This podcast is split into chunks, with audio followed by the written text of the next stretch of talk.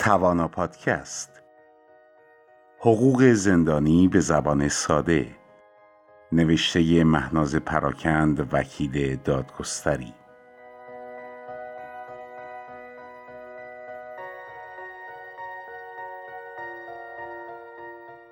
سلول انفرادی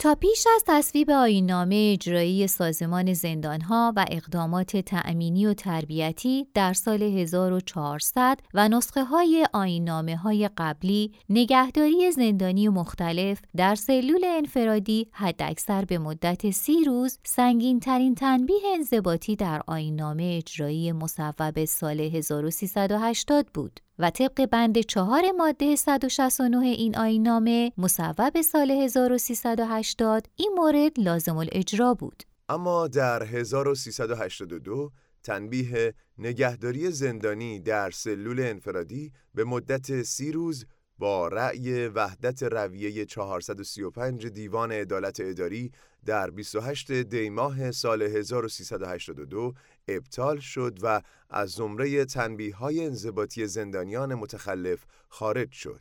ولی از اونجا که در جمهوری اسلامی معمولاً اعمال مجازات ها و تنبیهات نه بر اساس اصول حقوقی و معیارهای انسانی بلکه طبق سلایق مجریان قانون صورت می‌گیره در سال 84 نگهداری زندانی در سلول انفرادی با انجام اصلاحاتی مجددا به عنوان یکی از تنبیهات انضباطی در آینامه درج شد با این تفاوت که مدت اون از سی روز به حداکثر 20 روز کاهش پیدا کرد خوشبختانه در آینامه اجرایی مصوب 1400 اساساً این نوع تنبیه در نظر گرفته نشده و نگهداری زندانی در سلول انفرادی نیز نفی شده.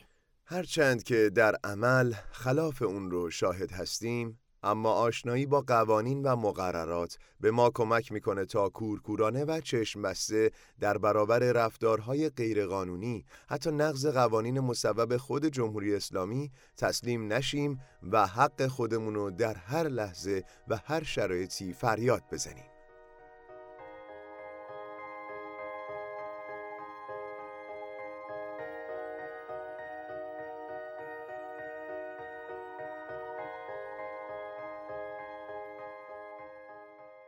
کتاب حقوق زندانی به زبان ساده از سوی کانون مدافعان حقوق بشر منتشر شده است.